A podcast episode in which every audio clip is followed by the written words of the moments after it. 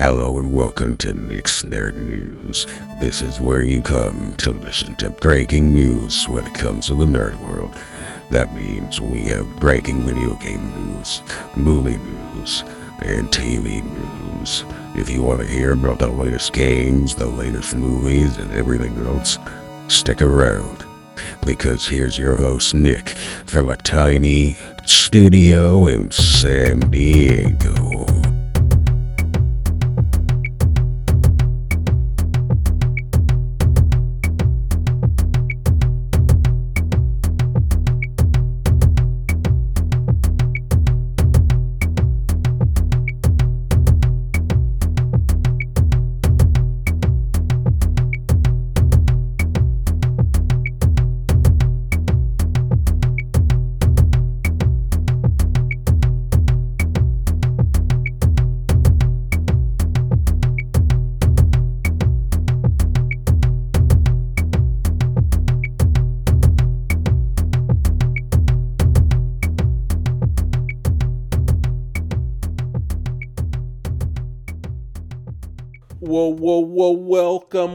Welcome, to the new year. What? That's right, folks. It is 2024, baby. What?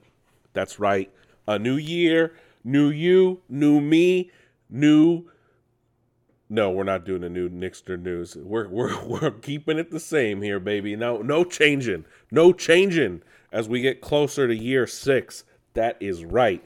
Anyway, today is January 3rd, 2024, episode 295. That's right, baby. 295. 295. 295. Um, how y'all doing today? Y'all doing good? You have a good New Year's? You always get you guys turn it up for midnight, huh? You, or you turn it in before midnight. What what what what what did y'all do? But that's wild. That's wild, huh? Crazy. Y'all, I mean, we talked bef- bef- after Christmas, before New Year's, so obviously a lot going on.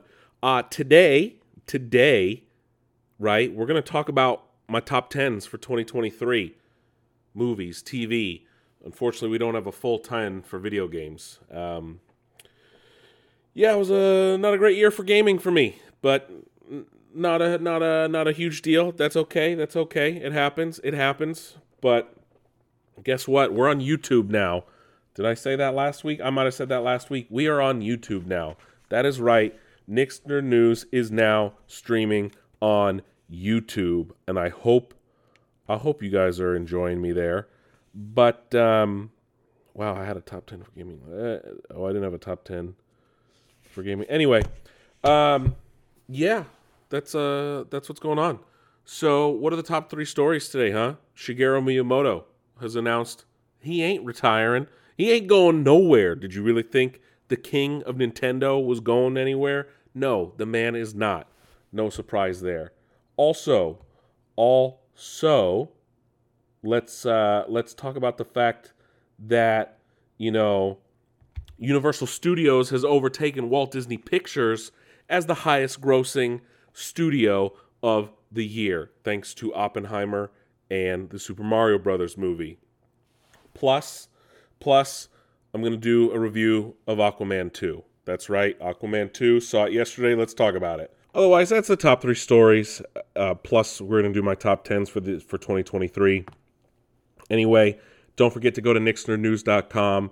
Uh, don't forget to sub to us on any of your preferred platforms for listening to the podcast Spotify, Google Podcasts, Apple Podcasts, iHeartRadio. Like I said, we're on YouTube now. You can listen to the show in your browser right at the website if you guys want. Um, but yeah, go to the website, follow us on social media. Like I said, we're on I'm on TikTok, the Nick DeFalco, Instagram, Nick's Nerd News, Twitter, Threads, Facebook, Nick's Nerd News. Guess what? The YouTube channel is going to be Nick's Nerd News as well. What? That's crazy, isn't it? Ah, what? I don't know. Anyway, uh, let's just get to the news, shall we?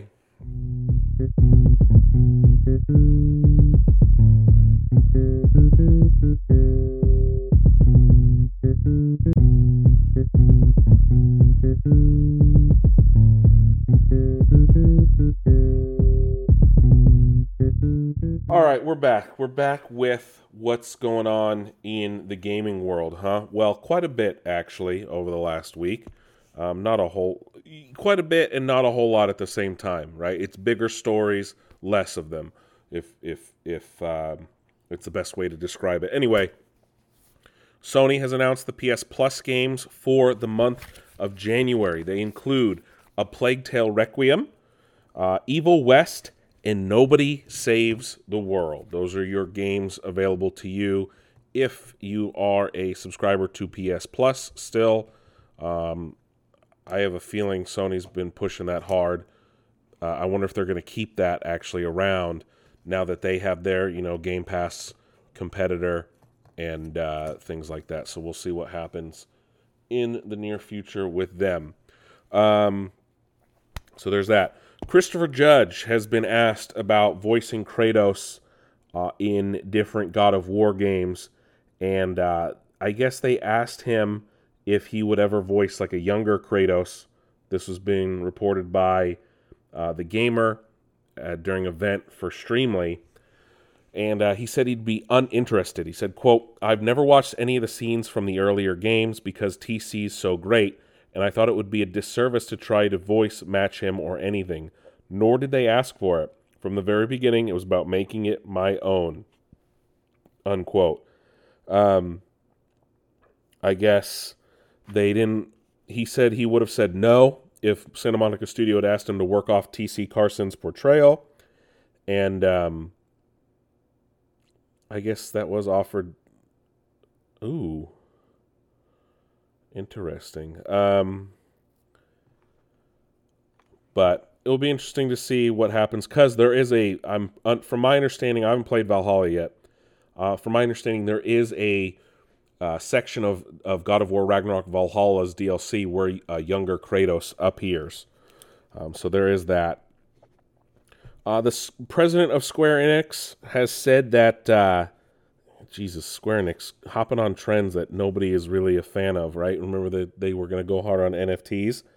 Well, in a New Year's letter that was penned by President of Square Enix, Takashi Kiryu, uh, and sent out to the company, uh, he said that, uh, quote, potential, uh, hold on, let me find the he said, quote, in the short term, our goal will be to enhance our development productivity and achieve greater sophistication in our marketing efforts. In the longer term, we hope to leverage those technologies to create new forms of content for consumers as we believe that technological innovation represents business opportunities, unquote, and that is in terms of AI, saying, quote, aggressive in applying AI and other cutting edge technologies to both our content development and our publishing functions, unquote. So, look, I, I don't know how well AI will work in a situation in creating a game. I mean, we've seen it already kind of in High in Life, High on Life, where they use some art for for it, and and I just I don't know if that's a wise move, right? Square Enix they have they have plenty of good games. They don't need to hop onto these gimmicks and stuff, and and I, I'm not sure why the push is there for it. It it's not. I don't like I said I don't understand. They have Final Fantasy, they have Kingdom Hearts, they have uh, several other games that they don't need to push into this market for. It, it, it's very interesting for them to yeah, I get it. They want to be on the cutting edge and things like that. But at the same time, it's like, if you don't need to, why? Right? If it ain't broke, don't fix it. Also, I, uh, but you know, at, on, on, a counterpoint, right? There's always that saying like, change is good. And I, I understand both points, but change is hard and slow in the video game world and can also backfire immensely. So it, it's a double edged sword that they got to walk. It, I personally believe they don't need it. Uh, again, other people might disagree. Um, this is going to be the first of stories related to this. On January 1st, Steamboat Willie, the original incarnation of Mickey Mouse, uh, and another Disney cartoon from then, then became public domain, not Mickey Mouse as a whole, just the Steamboat Willie version of the character. I want to clarify that because not every outlet on the planet is clarifying that information. I'm sure you've already been inundated with memes and jokes about it. Well, several different companies have hopped on that already. In one, that Nightmare Forge Games has already announced a new horror inspired game called Infestation 88 um, or Infestation Origins. I'm not sure what they're officially calling it. And, uh, oh, the game was announced as Infestation 88, has renamed it to Infestation Origins, and it's going to be a new one to four player survival horror co op game that will um, nostalgia with terror. That's that's interesting. It's being developed by PC, uh, and the developers describe it as quote. In the year of 1988, what was thought to be an outbreak of rodents in various locations morphed into something far more sinister. Um, unquote. And that's inter. It looks like a Five Nights at Freddy's kind of spin off, but you can pre order it on Steam. There's already been a few screenshots, and it's got this horrific looking version of Mickey from Steamboat Willie. Uh, like I said, this is going to be the first of two stories on that today. Anyway, uh, Larian, the developers behind Baldur's Gate 3, have offered up a temporary fix if you are playing Baldur's Gate 3 on Xbox, because since its launch uh, just under a month ago, there's been several bugs, including a new uh, deleted save bug that is continuing to persist on the Xbox platform. So you might get a save wipe. So uh, if you uh, some some players, not everyone, uh, it deletes their save when you exit the game. Uh, Microsoft hasn't been able to patch it. Larian Studios has a fix. On Twitter, Larian Studios acknowledged the bug and said Microsoft hasn't been able to fix it yet because less people were working over the holidays. But this is what it says as a workaround create a Larian account at Larian.com. Go to the options menu from the main menu. Under gameplay, activate cross saves, linking Larian and Xbox accounts. And then from now on, your last five saves will automatically be uploaded to the Larian servers. It's important that you do not exit the game before the upload is finished. The upload finished when the message syncing cloud save is no longer visible. If the firmware bug occurs, you will need to reactivate the cross save functionality in the options screen. This will give you access to the save games that were successfully uploaded. So, those are the steps you want to take if you are playing Baldur's Gate on Xbox. I'm going to wait just a little bit uh, until they get that all figured out. So, oh, it's a firmware per Larian. It says, quote, a firmware issue that causes the game to believe a save was completed when it hasn't been fully committed to the disk.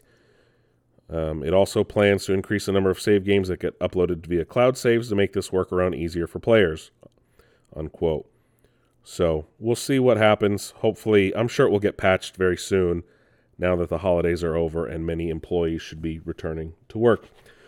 Um, Star Wars Disney Parks put out a blog recently. Yes, the Disney Parks arm of the company uh, put out a blog in regards to upcoming things going on at Disney, right? It happens all the time. Well, buried in that uh, had to do with, um, let me see. Let's see. It, it has to do with Star Wars Outlaws. So, pulling this up. So yeah, uh, essentially in this the blog that talked about all new things happening for Disney um, in the year, uh, essentially said, "quote Star Wars Outlaws, the open world Star Wars game, is set to release late this year." Unquote. Uh, on and on and on. However, uh, since its initial publishing, Ubisoft has come out to tell various outlets that that was not exactly correct, and now it just says 2024. No late, no soon, no uh, anything beyond 2024. So there you have it, folks. an update on the release date of Star Wars Outlaws 2024.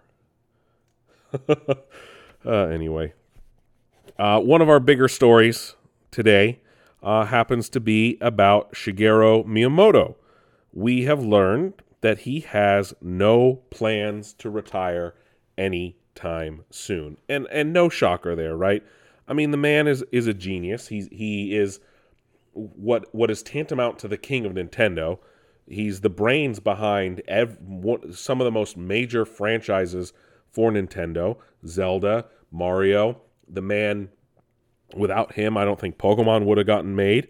Uh, he he had a, an interview with the Guardian newspaper out of the UK recently, and uh, revealed saying, "quote More so than retiring, I'm thinking about the day I fall over. In this day and age, you have to think about things in a five year time span. So I do think about who I can pass things on to in case something does happen. I'm really thankful that there is so much energy around things that I have worked on. These are things that have already gone out into the world. They've been cultivated by others. Other people have been raising them, helping them grow. So, in that sense, I don't feel too much ownership over them anymore. Unquote. Um, but uh, he also said, quote, I don't think of myself as a game designer. I'm about finding unique opportunities for Nintendo. The way things work here is that more so than having a plan and following it, we come across certain things, and from there we try to find our own new path. The movies, the amusement parks, I'm excited to see what kind of organic things result from those, unquote. Uh, he's been with the company o- over 45 years. Of course, created Super Mario, Zelda, Donkey Kong, and while he isn't really in, in development anymore, uh, he's kind of doing other things. Um, he also said, quote, I'm still very new to the movie industry and I'm still learning, but I'm trying to read a lot of scripts these days and learn about how they are developed to see how we can create uniquely Nintendo films.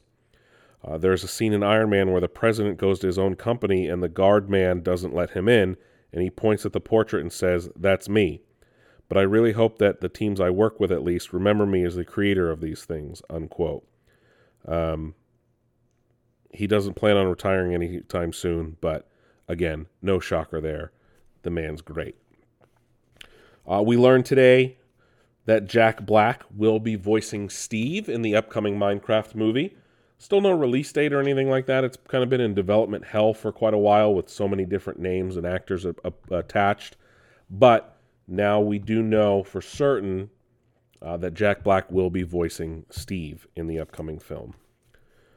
A Tetris record has been broken for the first time in 34 years uh, by a 13 year old phenom. Yes, someone who ha- hasn't even been alive for half the time since the game has been out, uh, has beaten what was considered an impossible feat. Uh, he beat level 157 in the Super Nintendo version of Tetris. 13 uh, year old phenom Willis Blue Scuti Gibson uh, is the first person to pull it off. Um, he hit what is called the quote unquote final kill screen. Uh, a new video was posted, and um, it's wild. Whoa! Most experts have only reached level 38 before it became impossible to keep up. He's reached a level 157. That's how hard this game is, apparently. People have been playing for 30 plus years and can't get even to level 40. Um, that's uh, that's wild. A lot of new things have come out. Interesting. A new video charts uh, the Tetris community's progress to beating the famously challenging version of the game. But uh, that's nuts. A new technique was introduced in 2021 called rolling that I help I guess help them new records were were beat in that time since 2021. That's um wow, there's corrupted colors of blocks. You can't even see them. That's crazy. A new record. Took 37 years. And a 13 year old did it. That's wild. Tetris, man. Still going strong all these years later.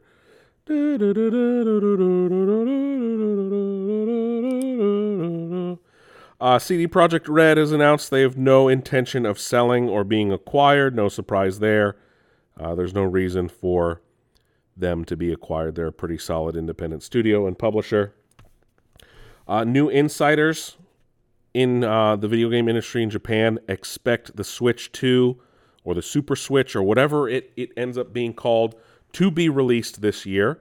Uh, this is via gamesindustry.biz. Uh, Dr. Serkan Toto, who is a Kantan Games analyst and a Nintendo expert, uh, he does expect it to release this year and to be valued at a price point of either $400 or just under $400. Uh, Toto wrote, quote, The time is finally here for a Switch successor, even though I can say a Pro model actually did exist and certain developers were already working with the dev kit. I believe the next hardware will drop next year for $400. There is a high chance that games will cost more too, $70. The next system is also likely to be an iteration rather than a revolution. Nintendo might add some bells and whistles to the device, but it will be similar to the current Switch, and because there is Pokemon and Pokemon is associated with handheld gaming, there is no way on earth Nintendo will drop the portability feature for their next big thing. Unquote. Uh, Ampere an- analysis analyst Piers Harding Rolls also said that uh, the the console market to be up marginally, aided by the launch of the next gen Nintendo Switch this year, more than likely in sep- uh, the fall of this year. But I'm cool with it being an iteration. I don't think Nintendo ne- needs to introduce a new, new, new thing. Uh, if it's like a Super Switch or something like that, I, I think that will be just fine. I'll still probably get it because Pokemon Gen 10 is expected. I'm sure Gen Generation 10 of Pokemon will either be out in 2025 or potentially 2026 for yes, the 30th anniversary of the Pokemon franchise. Um, Twitch has come out again in regards to nudity on the platform, and it will now ban implied nudity effective immediately. So, in a new update to sexual content guidelines, it has updated its entire policy this earlier today following uh, the meta in which streamers covered themselves in black censor bars. Oh, God. Oh, hilarious. In, in a new blog post saying, quote, we don't permit streamers to be fully or partially nude, including exposing genitals or buttocks, nor do we permit streamers to imply or suggest that they are fully or partially nude, including, but not limited to, covering breasts or genitals with objects or censor bars, we do not permit the visible outline of genitals even when covered. Broadcasting nude or partially nude minors is always prohibited, regardless of context. Um, that's uh, I don't. Uh, so many things are going on on Twitch right now with all that, and I'm so confused. Uh, moving on. Uh, final bit of gaming story here before we get to our top ten in air quotes. Uh, Super Smash Bros. creator Masahiro Sakurai, who also created Kirby, fun fact, has reiterated that while he has stepped away from making games so much and is focusing on his uh, gaming YouTube channel, he is still focused on making games, I guess. Um, in his latest episode, he uh, said, quote, let me see. As for me, I'm still creating games for the time being, but I'm also making this YouTube channel. I'd never done anything like this before starting out, so in a way, you could say I haven't exactly stayed put either. Um, unquote. I don't. Does he still work with? Uh, I don't know if he's still gonna like make. I don't know how you make another. You know, Smash Brothers from here. I think we've talked about this before. Like, where do you go from Ultimate? Right? I, I don't know. Um, while he did say, "quote I can't imagine Smash Brothers titles without me," um, and he'd still like to keep working with Nintendo. We don't know what will happen um, anyway. I don't know. I, if you want to keep watching Sakurai, you know, he's on YouTube now if you want. Anyway, let's talk about my top 10 video games of 2023. And while I did not play a full 10, this was a different year for me. Uh, I know we didn't have a full 10 last year either. I, I'm trying to change that. I'm trying to work on on ways to get more games for you guys to play. Well, for you guys to play, for me to review, so you can understand what I'm playing and offer up chances for you guys to maybe play those games. Anyway, so what were my top eight? Well, top eight. Uh, number eight is going to be the new Forza Motorsport, Forza Motorsport. Uh, the reason it's eight, I'm surprised. I'm sure you guys are a little surprised because I tend to really enjoy the Forza games, uh, is mainly due to the fact that I got onto that game way too late. I started it very recently and haven't had a lot of time to put into it, and it it it sucks that it's been out since October, and I barely started it at the end of December. So that's why it's my number eight. Number seven is High on Life. And while I did enjoy the game at the beginning, towards the end, it was very, very repetitive. Just very repetitive completely. And I fell out of love with it. Um, it went from being really funny and enjoyable to just boring and repetitive.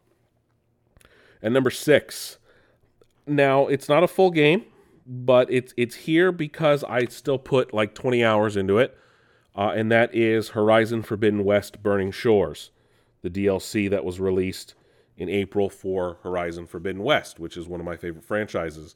Uh, Burning Shores brings Aloy and her friends to the shores of Los Angeles uh, in the Horizon timeline.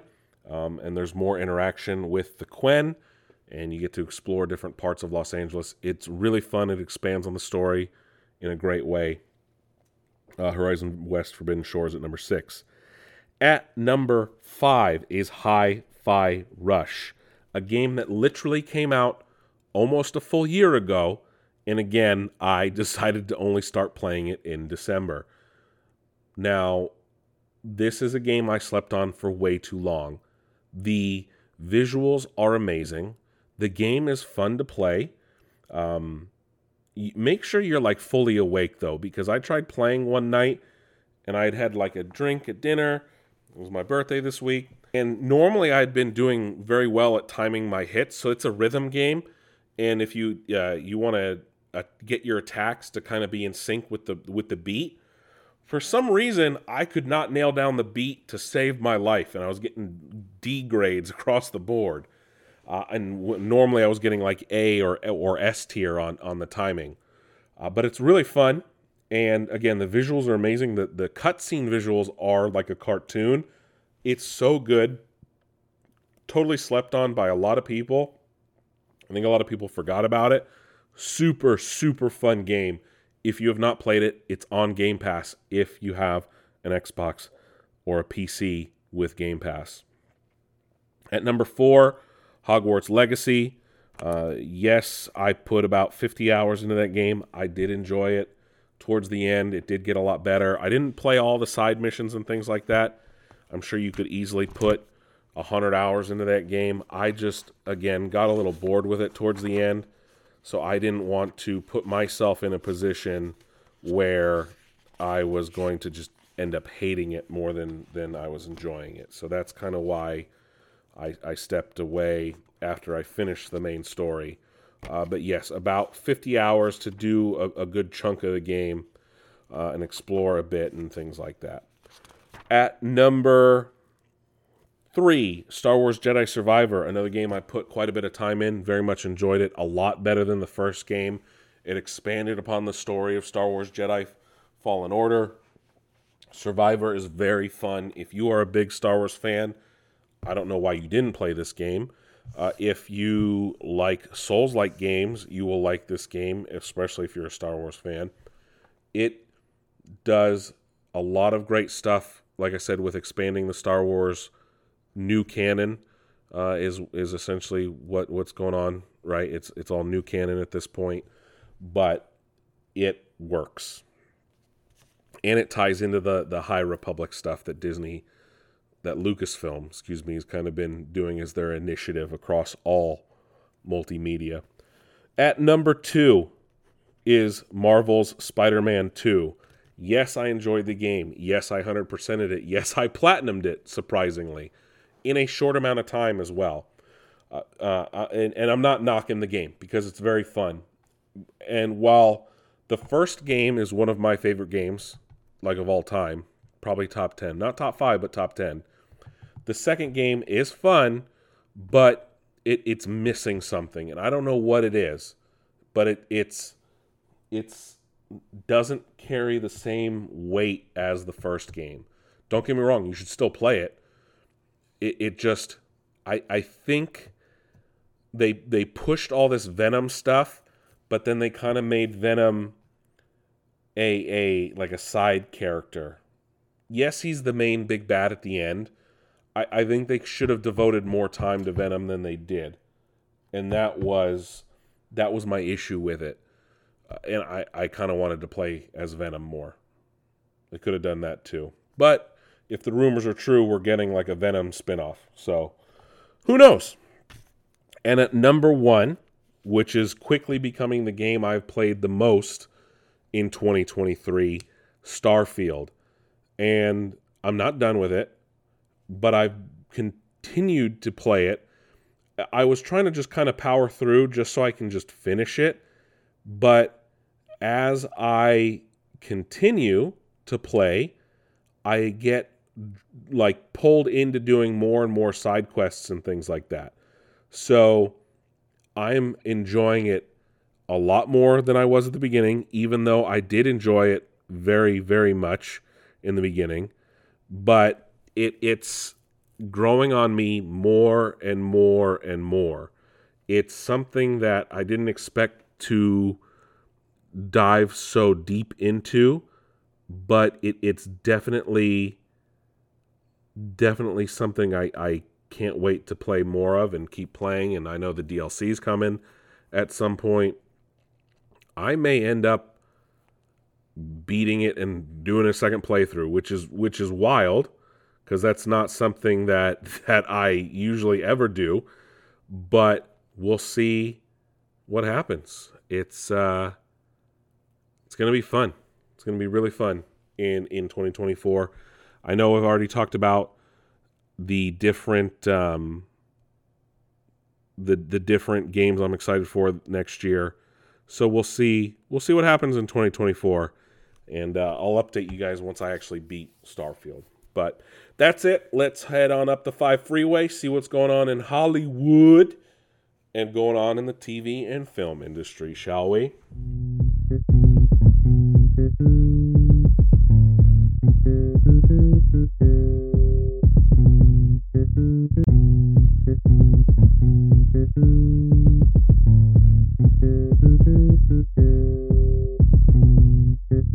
All right, so what if uh, season three has already gotten a teaser? I don't think Disney and Marvel meant to release a teaser so quickly, but, but uh, yes, what if season three, Marvel's What If, has already gotten a teaser, which tells makes me think season three is going to come out sooner rather than later. I don't I don't think we're going to have to wait till December again for What If season three.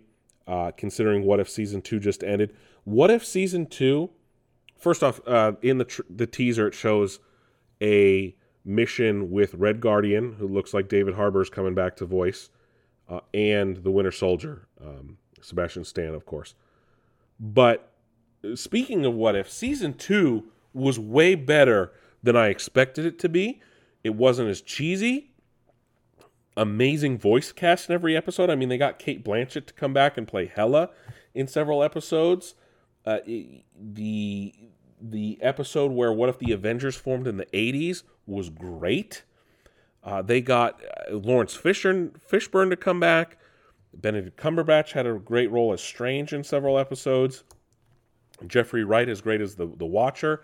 Hayley Atwell back to voice Captain Carter, who seemed to be in more episodes than anyone, which I very much enjoyed. What if season two was leaps and bounds better than the first season? And it it was interesting to have them drop the day after, like one day, the next day, right in su- quick succession like that. Uh, if you did not watch What If, you need to go back and watch it because it's really, really good. And the final episode is is really great as well, as we get to see even more characters from the multiverse, and then we get to see Captain Carter get some of the greatest weapons in the Marvel multiverse as well to take on Strange Supreme. Should definitely, definitely check it out. Um, Wonka has won the last weekend of 2023 at the box office, uh, earning 23.9 million dollars on the on the final weekend of 2023, bringing its global total to 379 million dollars. And Aquaman took a respectable second place, and even had a respectable 33% drop. Even the Marvels didn't have a drop that bad. Um, bringing in 19.5 million, obviously not great for the final film in the DC un- extended universe. Uh, but its global total is now up to 251.4 million. Uh, I don't think it's going to reach the heights that its predecessor did at a, mil- a billion dollars. Uh, we got our first look at the still scrapped Coyote vs. Acme movie, showing Coyote, Wile E. Coyote, in a courtroom with with um, Will Forte's character. Uh, luckily, it is still being shopped around to other studios and other streaming platforms to hopefully get a release. Uh, John Williams has walked back his his retirement comments, saying that if the right movie came around, he would consider unretiring and scoring another film. So let's uh, let's hope maybe he stays alive and does that Rey movie for Star Wars. And speaking of the Rey movie, uh, comments made by the director are already pissing off the less than favorable people in the Star Wars fandom. Uh, but director Sharmeen Obaid Chinoy was speaking at uh, where where where was she? She was at an event that was hosted by John Stewart, and she said when asked about a woman directing a Star Wars movie, saying, "quote It's about time." And let me see, she said, "I'm very thrilled about the project because I feel that what we're about to create is something very special." Uh, this is to CNN. We're in 2024 now, and it's about time that we had a woman come forward to shape a story in a galaxy far, far away. Obviously, that's pissing off everyone. I don't care, man. As long as the movie's good, that's all I care about. That's all I care about, people. Just be good. Just be good. Uh, George R. R. Martin has uh, given an update, not on the Winds of Winter but on the Nine Voyages Game of Thrones spin-off show, and that uh, it's Nine Voyages, which was originally going to be a live action show, is now pivoting to animation, which is now joining a growing list of animated Game of Thrones projects at HBO. And uh, on a blog post, he said, "quote We have moved Nine Voyages, our series about the legendary voyages of the Sea Snake, over from live action to animation, a move I support fully, unquote. Look, oh, he also said, quote, budgetary constraints would likely have made a live action version prohibitively expensive, what with half the show taking place at sea, and the necess- necessity of creating a different port every week, from Driftmark to Lys, to the Basilisk Isles, to Volantis, to Qarth, to well on and on and on. There's a whole world out there, and we have a lot better chance of showing it all with animation, unquote. So, Nine Voyages would have talked about the sea snake, who is, uh, Cor- what's his name? Corlys, right? Velaryon? Yeah, Corlys Velaryon. Velaryon. Um, he is the, the, the, the badass dude with the white hair that's in House of the Dragon. Um, so it would have been about his time plundering the seas in in Westeros and Essos and things like that. Um, Nine Voyages is being developed by Rome creator Bruno Heller. That's a great person behind it. And I get um, Steve Toussaint plays him in the in House of the Dragon. I hope he voices the character now. but uh, I really hope. Honestly, it makes sense. Like what George said, it probably got, would have gotten really expensive to film a show at sea and creating different ports and things like that. So I'm not I'm not opposed to this idea. Animation is fine as long as it's done properly. Warner Brothers Animation is a great team, and I think they can get it done very, very well. Um, but let's uh, let's see what happens with that moving forward. Uh, Craig Robinson was talking and uh, was asked about the potential of an Office reboot. I know there's been floating around a bit as of late. Uh, he did say that if it does happen, he hopes to play Daryl again, uh, the character he portrayed in its original run, of course. Uh, Eman Esfandi, who wowed the world in a live action adaptation of Ezra Bridger in Ahsoka, uh, was talking to the Hollywood Reporter and brought up how, while he wasn't a, a Star Wars fan uh, growing up, he was confident in the fact that he could play Ezra Bridger in live action. Uh, saying, quote, I wasn't a Star Wars person before the show. I just didn't grow up on it. But after we shot the show, I inhaled all of it. I emailed my agent and manager six months prior to my audition and was like, hey, when they cast for Ezra Bridger, I'm going to play him. So use these pictures. Um, he also said, quote, um, Oh, uh, he. I guess he had originally auditioned for a character called Riz. They figured out it was Ezra, and he said, "quote The anonymous sides tracked with Disney. So did the character description, and then the character's name was Riz. So we were all pretty sure that it was him. We were like, yeah, that's got to be Ezra." Unquoted. I guess he he then submitted a self tape audition saying, "quote I only did one take for each of the scenes, and it just felt right. It felt natural. It felt like Ezra was really there, and I sent it in feeling pretty confident about confident about them seeing Ezra right away, and they did. Unquote. And obviously, we all know what happened. Uh, he followed up with all that saying, quote, if I do a second season, I'll be happy. If we also do a movie, I'll be so happy, and I would never need more than that. I'm like Harrison Ford in that way, where I don't need Ezra's story to just live forever. I'd rather his story be concluded in the most appropriate way for his character, so if it ends at the movie, I'll wash my hands and thank God and move on. And sticking with Star Wars here, um, Adam Driver has said he is officially done with Star Wars. Uh, speaking on the Smartless podcast, which is hosted by Jason Bateman, Will Arnett, and Sean Hayes, uh, asked if there was any talks about him being involved in more projects in the franchise, saying, quote, they're doing stuff, but not with me. I'm not doing any more. You're done.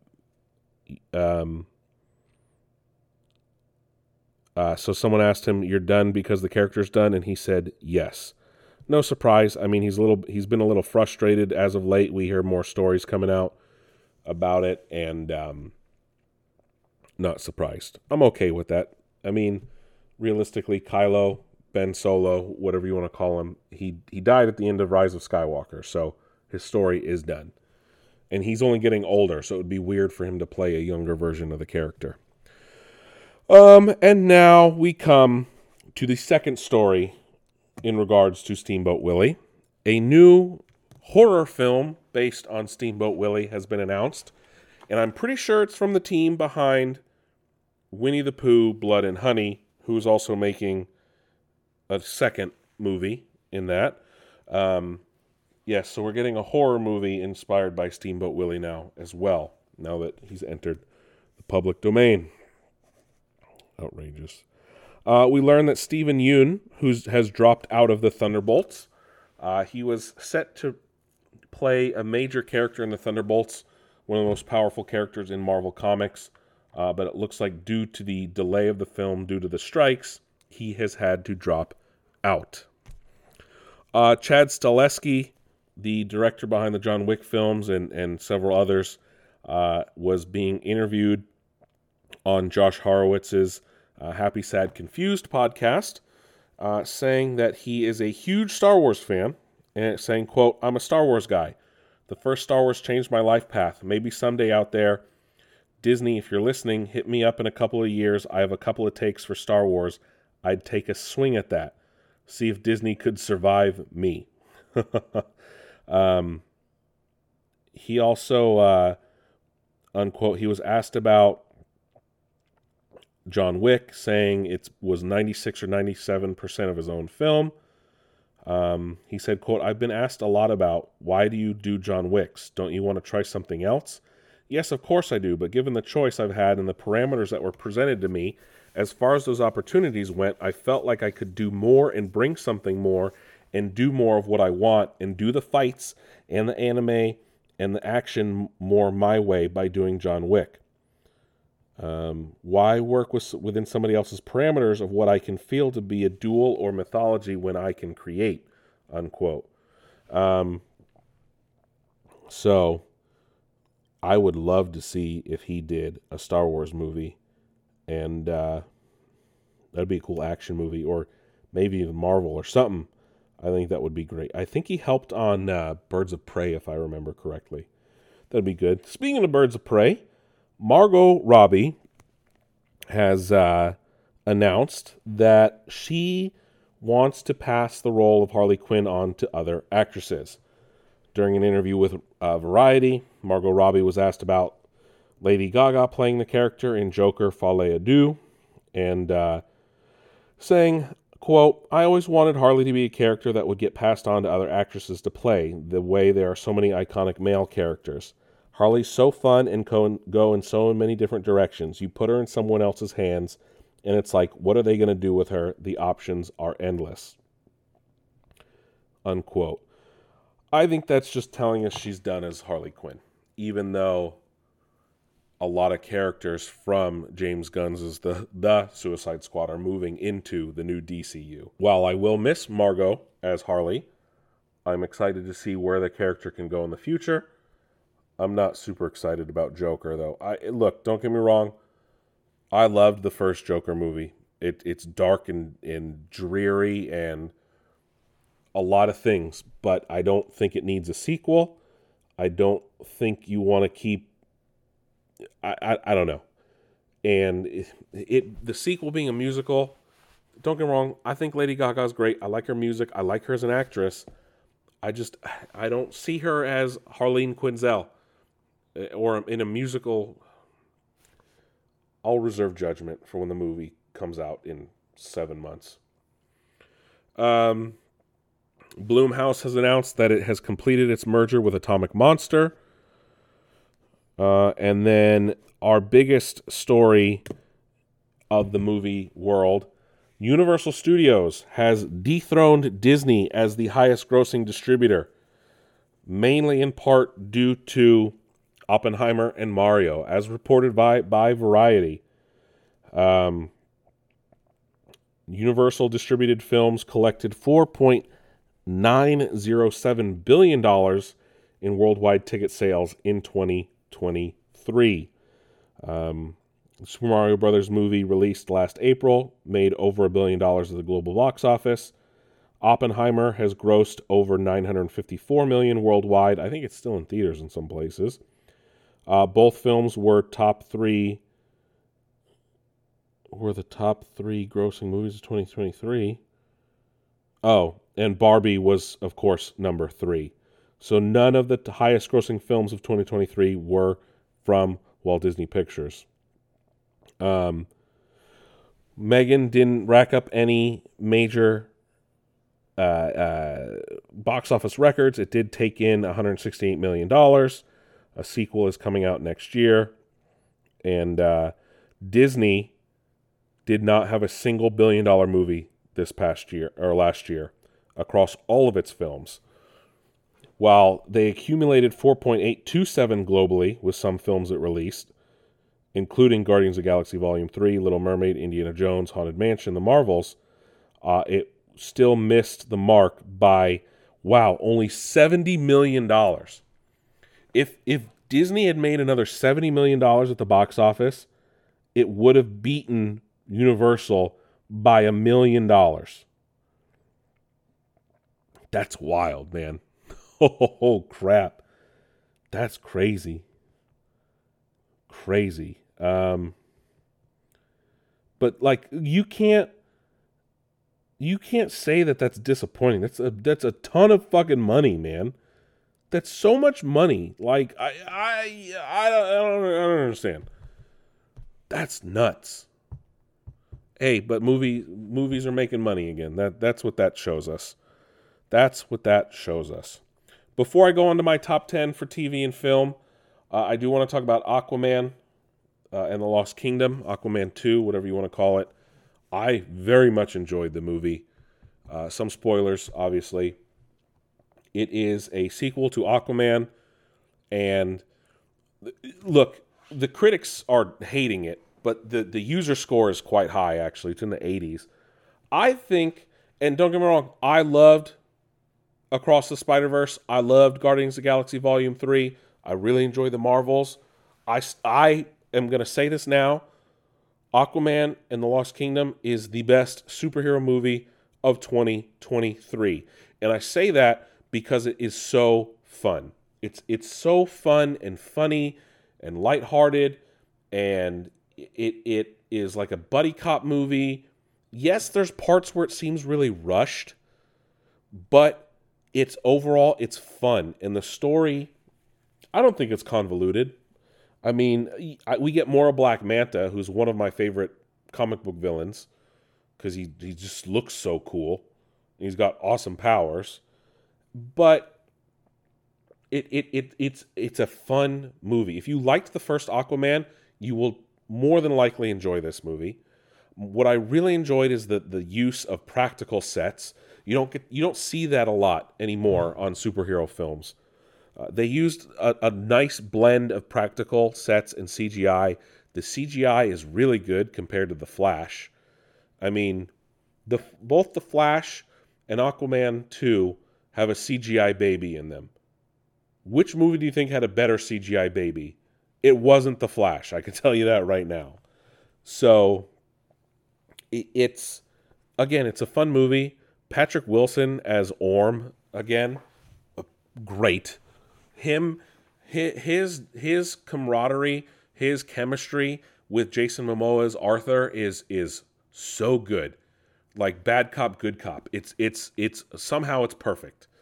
Um, I very much enjoy Jason Momoa. Jason Momoa seemed to be having a, a, fucking blast. No surprise there. I, I mean, the man just eats up the screen whenever he's on it and Amber Heard is barely in it, which not a surprise. Uh, Yahya Abdul Mateen, great as Black Manta as ever. Randall Park, this man is now in both the DCU and MCU. His character kind of does like a 180 from the first film, but he, he plays it for comedic relief. It's really good. Dolph Lundgren is in this movie more than I thought and more than the, the, the trailers would would lead you believe, but that's fine. He's, he plays Nereus, who is Mera's father. It's I think I think they used him as a stand-in when uh, Amber Heard kind of became persona non grata. Uh, Martin Short showed up in one scene, and I, I very much enjoy the movie. the The one thing I will say where they they maybe lost uh, a great chance was Pilou Asbæk who plays kind of the, the big, big bad. Um, he is a Danish actor. You might have known him from Game of Thrones, uh, where he played Euron Greyjoy, the crazy uncle to to Theon. Um, but we get to see more of some of the different kingdoms of, of, of the seas and some more crazy fantastical beasts that live in in that universe under the ocean and things like that we get to see a, a, great use of Aquaman's talking to fish abilities. He even makes a joke about it. I overall loved this movie. 8 out of 10. Yes, it's not a 10 out of 10, but I still think overall better than some of the other superhero movies because I just had so much fun, right? Guardians 3 is like kind of sad and, and it, it's like an ending point and it's not uh, and a launching pad for a future. Uh, Across the Spider Verse leaves you wanting more because it's part one. The Marvels, yes, it's fun, but it, it, it it has a lot of baggage because of the first movie that I didn't like, uh, even though the second one was fun. Aquaman 2 is a fitting end to the DCEU, the Snyderverse, whatever you want to call it. Aquaman 2 is a fitting end. Yes, it's not there's no mention of other heroes or anything like that, but that that's okay. That's okay. And it it's like I said, it's a fitting end to that universe. I'm totally fine with it. Um, I'm excited for James Gunn's future next year. But if if like I said, if you liked the first Aquaman, you're gonna like this movie. If you hate this movie, I don't know what movie you watched because there's not a whole lot to hate other than maybe the first 30 minutes of the movie the the plot is moving at at light speed and there's a lot of flashbacks to the first movie but overall it's it's fun. It's just fun and enjoyable. And that's that's what you want in a movie. It's a popcorn movie and that's why I liked it. That that's it. That's it's simple as that man. Simple as that. But let's talk about my top 10s for TV and film. All right so let's do TV first. Uh, before I get to my top 10, big shout out to The Bear, which I finally watched in 2022, the first season at least. And then, of course, the second season came out this year as well. But I finally caught up. Loved the show. Uh, 2023, sorry. Uh, and also Ted Lasso, another show I've only started recently watching. I binged season one and two. Love Ted Lasso. I, I don't know why I slept on it for so long. Uh, but big shout outs to those. Those aren't going to be in my top 10 because they didn't come out last year. So, out of television shows that premiered in 2023, here are my top 10. Number 10, Secret Invasion. And it's number 10 uh, because there were shows that were worse. And while I did enjoy parts of Secret Invasion, it completely dropped the fucking ball at the end. It it it was so god awful. I, I just and then Nick Fury in the Marvels is nothing like the Nick Fury in the Secret Invasion. I just so bad, so bad. Uh, number nine is History of the World Part Two. I, I've yet to finish. Um, it's it's it's decent. Uh, obviously, it shows that Mel Brooks wasn't really the the main writer on it and it's hard to do it's hard to emulate him without being him. So it, it, it could have been higher. Number eight is Frasier, the Frasier reboot, the Frasier redo. I, I don't know what you want to call it. It's not really a reboot. Yes, there's been ups and downs. The beginning was, oh God. Uh, but it started to really shine toward the last few episodes. It felt like old Frasier again. So it could be higher, but it, it's not. Uh, number seven is Fubar, the great Arnold Schwarzenegger show, where he plays like a retired CIA agent, and he finds out his daughter is, um, his daughter is also an agent. It's really fun and funny. Um, uh, at number six is Twisted Metal because again, uh, some wasted potential, but has the chance to keep going very high with uh, a season two. I very much enjoyed it. Anthony Mackie was great as the main, as John Doe, the main character. Uh, I loved Will Arnett as the voice of Sweet Tooth. Sweet Tooth was was maniacal but fun. There's uh, I, I can't wait to see where they go with a potential season two. Uh, even though they kind of drifted from the lore a bit. Number five, that '90s show. Uh, it it had really good episodes. It had really bad episodes. It was also super cheesy in a lot of places. Uh, I don't hold that 70s show in the same nostalgic factor as some other people, so that might affect my ranking of it, but overall it's fun. I'm excited for the second season. At number four, Monarch Legacy of Monsters. A show that I did not expect to be this good. Uh, and you would not expect a Godzilla show to have such great CGI on television, yet somehow they pulled it off. Uh, of course, it has an amazing cast.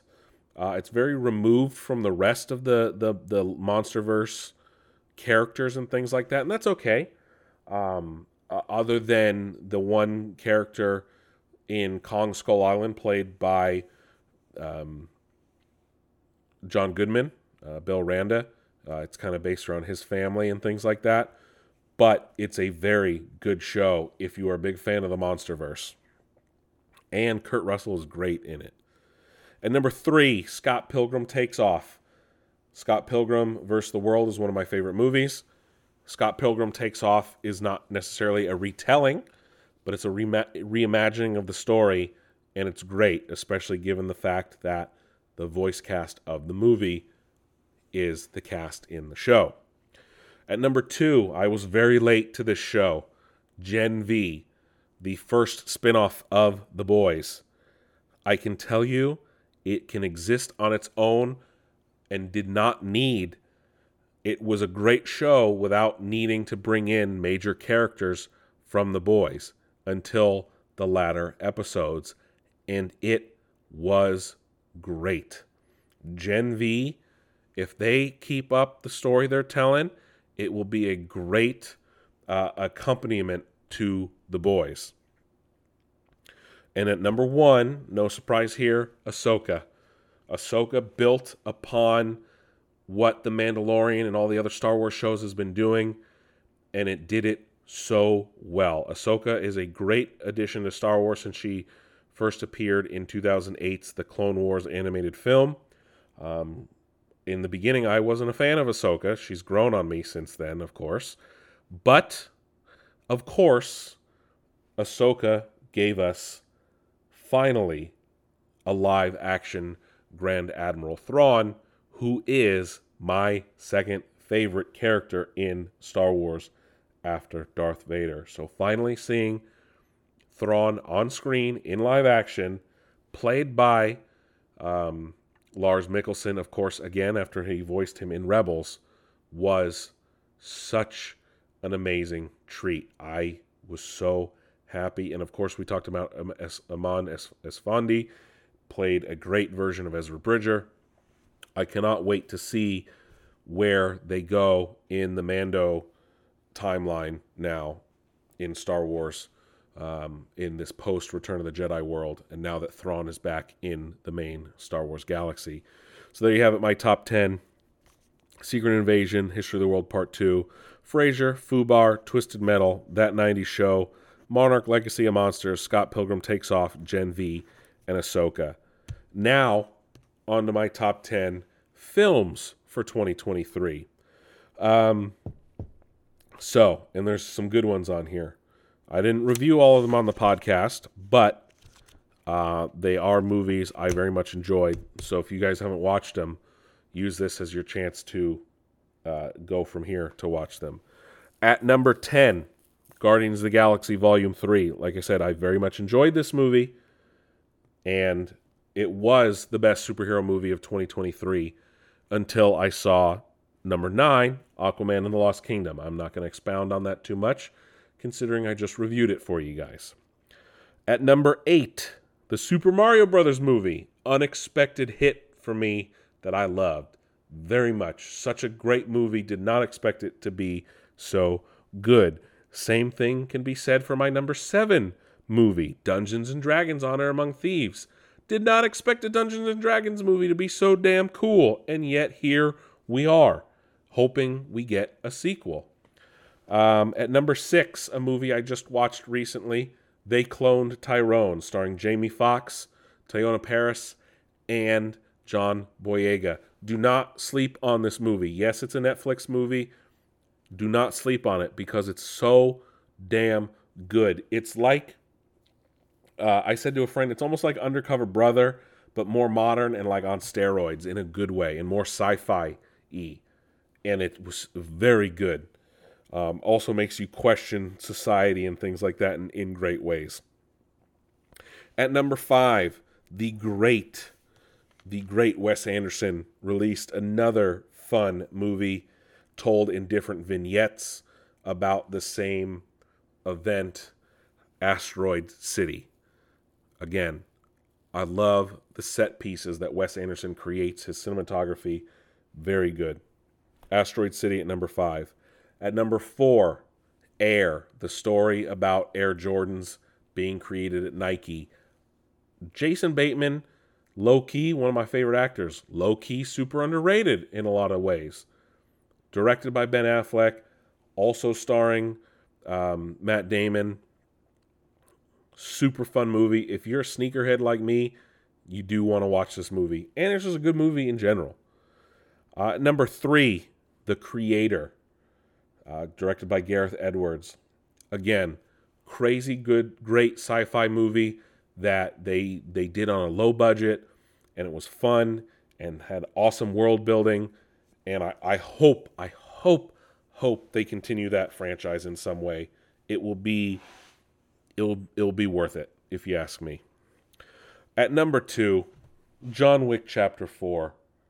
Honestly, one of the best action movies ever made. One of the best action franchises ever made.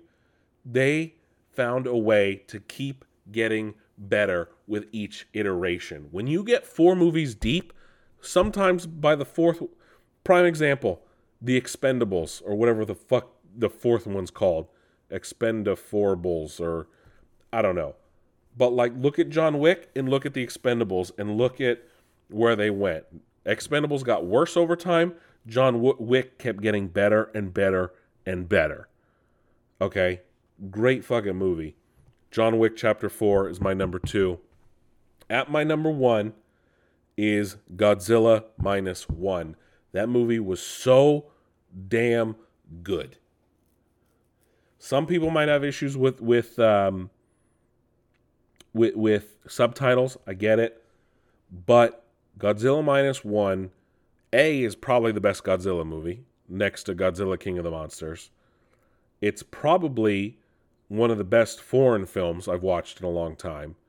And it's just a great movie overall, especially for the fact they may have done it on a budget that was less than $20 million, and they made that money back in tenfolds. Godzilla Minus One is a return to form for the franchise. It is very reminiscent of the original 1954 film. Obviously, it was done to commemorate the 70th anniversary of Godzilla, which is this year, 1954, 2024. But Godzilla Minus One is my number one film for 2023. So, Guardians of the Galaxy Volume 3 at number 10, Aquaman and the Lost Kingdom, the Super Mario Brothers movie, Dungeons and Dragons Honor Among Thieves, They Clone Tyrone, Asteroid City at 5, Air at 4, The Creator at 3, John Wick Chapter 4, and Godzilla Minus 1 at number one. All right, folks, that was Nick's Nerd New Year. Thank you guys for tuning in week in, week out. I appreciate all of you. Don't forget to check out the website, subscribe to us on any one of those streaming platforms if you guys want. We're now on YouTube. Follow us on social media TikTok, Twitter, Instagram, Threads, Facebook, all of them. Uh, thank you guys for listening week in, week out. I will catch you on the flip side. And while normally I'd end it there, I hope you guys' 2024 is off to a great start. Happy New Year. Catch you soon.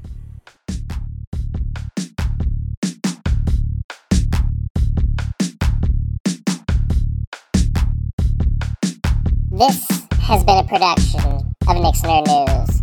Please do not use without implicit faxed permission. And yes, that means with a fax machine. Thank you and have a nice